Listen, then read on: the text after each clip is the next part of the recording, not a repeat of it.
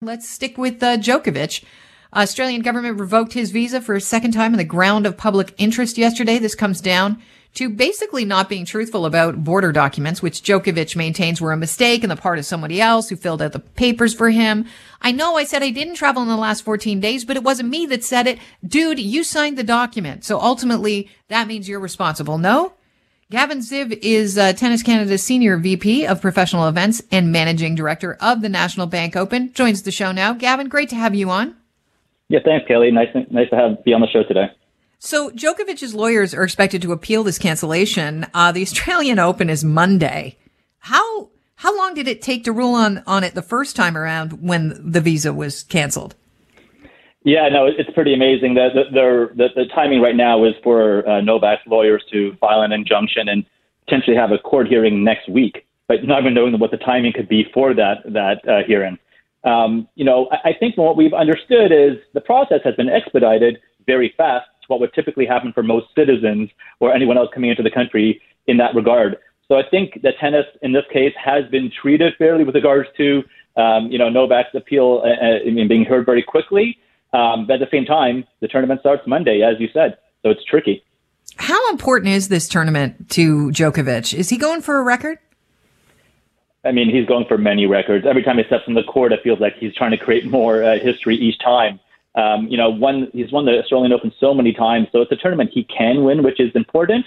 But as far as the Grand Slam titles for his history, you know, he's at 20, tied with Rafa and Roger. So this would be potentially the tiebreak, the you know the going ahead in the history of all Grand Slam victories for Novak. So this is a very important one.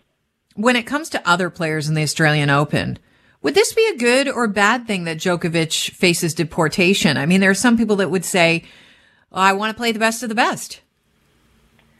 Yeah, no, this it, it's it's profound what it would do to not have Novak in the draw, right? The number one player in the world, one of the best of all time, and the number one seed. Uh, so very important it's a distraction for sure. You know, I think the players are used to lots of issues with regards to traveling around the world, and there's different situations in every country, different bubbles. Uh, but at some point, you play the tournament, and just tennis takes over, and that's not happening here. It's still there. So I think they just want a resolution, one way or the other, so that they know what they're getting into when the you know when the ball you know strikes for the first time on Monday. When you're at this level of athletics, any athletics, we know that it's beyond physical. It's a largely a mental game. So could this idea of, you know, other players in the open that could have faced Djokovic not knowing where they sit be throwing off their mental game? Well, the draw's already been made. So they know who he plays uh, first round, which is actually a, fellow Serbian for Novak in this case. Um, if he doesn't play the tournament, the, the draw changes. And the timing of when that happens is really important. You know, if he withdraws right now, they put someone in his place. It would actually be uh, Rublev, who's the number five seed from Russia. Uh, if it happens he could play his first match and then have to withdraw, which is a whole further implication on that as well.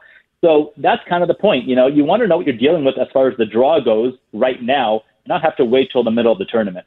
Right, because you've got to strategize on how you're going to face that opponent. Yeah, you want to know who you're playing against. And as I said, being the number one seed in the protected spot at the top of the draw, you want to know how that affects everyone else that's playing.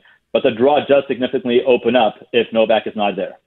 I had uh, yesterday discussed the fact that if Novak Djokovic doesn't get kicked out, if he's allowed to play in the Open, that possibly we would hear something we don't normally hear at tennis matches: somebody being booed off the court by fans because Australians are not happy about this. Is that a possibility? Uh, it's a definite possibility. You know, this goes beyond tennis and and, and you know what's going on here with the storylines. Um, you know, I think Novak has dealt with you know you know he when he travels around the world Lots of people love him. Uh, everyone respects his game. Um, but there are those people who, who don't love Novak. And I think he's dealt with the abuse before in certain situations, uh, especially when you're going against fan favorites like Roger and Rafa. Um, but I think this will be a whole different level. Yeah, I, I think you could be dealing with something that is a, is a new hype with regards to you know people being completely for or completely against him. So it's going to be very emotional and very um, probably distracting to some degree for both athletes. You know, if they play, take the court on Monday. Now, it's not just Novak Djokovic playing in this Open. There's Canadians playing. So we found out our first round opponents. Uh, was it yesterday? And, who were the ones to watch and what matches are you excited about? Uh, you know, so our young guys have done so well to start the year, winning the ATP Cup and the great, uh, you know, victory for Team Canada. So Felix is now top 10 in the world. Denis is, is just right behind him, top 15 in the world. Um, you know, Felix will will take on um, one of the players from Finland, uh, Emil Ruusuvuori, um, which is a good match for him to start the you know the tournament. He would be in that same quarter as Rublev, who I mentioned earlier, uh, one of the top players in the world in the fourth round if he makes it that far. So implications there with regards to the draw. Denis as well. Uh, he actually plays a, a Serbian first round, uh, Djere, who uh, he, he can beat for sure.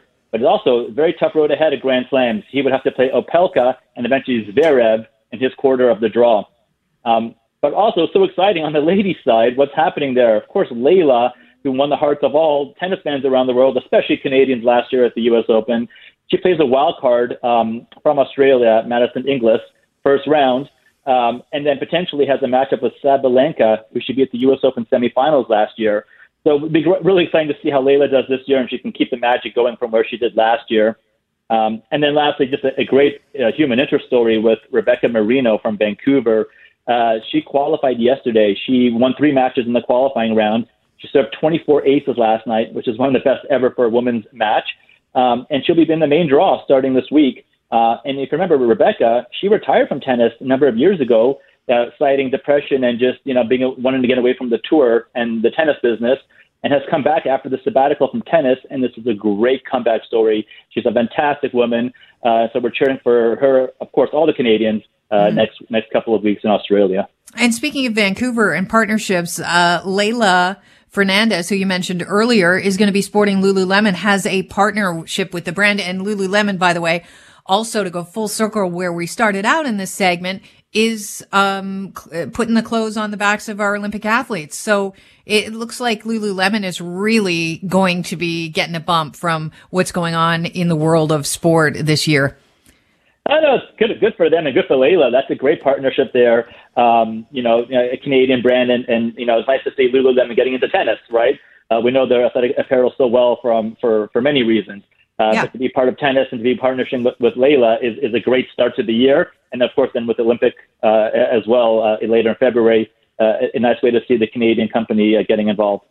Gavin, thanks so much for joining us. I really appreciate uh, you joining us, and we'll keep an eye on what's going on with Djokovic. Is he going to stay or is he getting the boot? We'll find out very, yeah. very soon.